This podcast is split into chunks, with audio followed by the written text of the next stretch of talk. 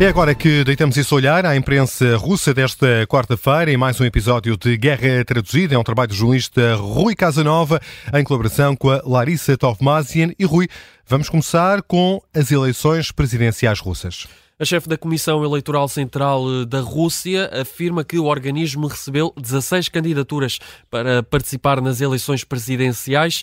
A líder deste organismo, ela Pafilova, adianta também que a Comissão Central Eleitoral eh, registra um grupo de eleitores que foi criado para apoiar a nomeação de Vladimir Putin, que, e destacamos isso ontem aqui na Guerra Traduzida, já entregou os documentos necessários para se voltar a candidatar ao cargo de presidente da Rússia. Estas eleições presidenciais eh, vão decorrer entre 15 e 17 de março do próximo ano. A chefe da Comissão Eleitoral Central da Rússia eh, diz que as eleições são uma garantia do fortalecimento da Rússia. É uma notícia aqui em destaque no canal estatal russo KP. O KP que dá também destaque a declarações do chefe da diplomacia da União União Europeia.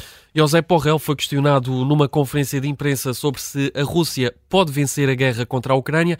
Ora, o líder eh, da diplomacia da União Europeia diz que essa questão é errada. Afirma José Porrel que a questão certa é o que podemos fazer para evitar uma vitória russa, o que estamos dispostos a fazer e estamos dispostos a fazer o que for preciso. Garantia de Josep Borrell, o chefe da diplomacia de Bruxelas, eh, volta a alertar José Borrell que uma vitória da Rússia vai criar um enorme perigo para a União Europeia. Portanto, mais do que nunca, a Ucrânia precisa de continuar a ser ajudada. São as declarações de Josep Borrell que merecem aqui, curiosamente, destaque por parte da imprensa estatal russa.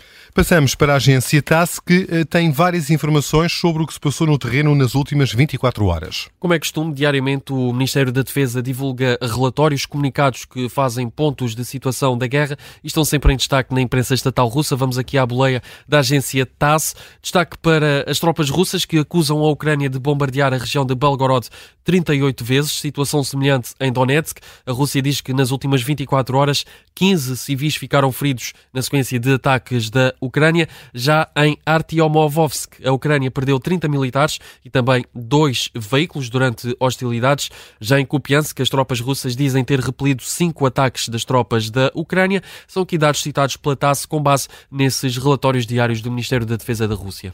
O canal independente Medusa dá destaque à conferência de imprensa de ontem de Volodymyr Zelensky. Comprometido no episódio anterior de Guerra Traduzida, falamos agora dessa conferência de imprensa que decorreu ontem, uma conferência de imprensa em jeito de balanço do ano. Foi antecipada pela imprensa ucraniana e também internacional como um grande discurso. Falámos disso há uns dias atrás aqui na Guerra Traduzida. Ora, ontem, em declarações em Kiev, nesta conferência de imprensa, Volodymyr Zelensky afirmou que a Ucrânia registra avanços importantes, especialmente no Mar Negro, rejeita também que Kiev esteja a perder a guerra e agradece o apoio dos aliados, em especial aqui dos Estados Unidos.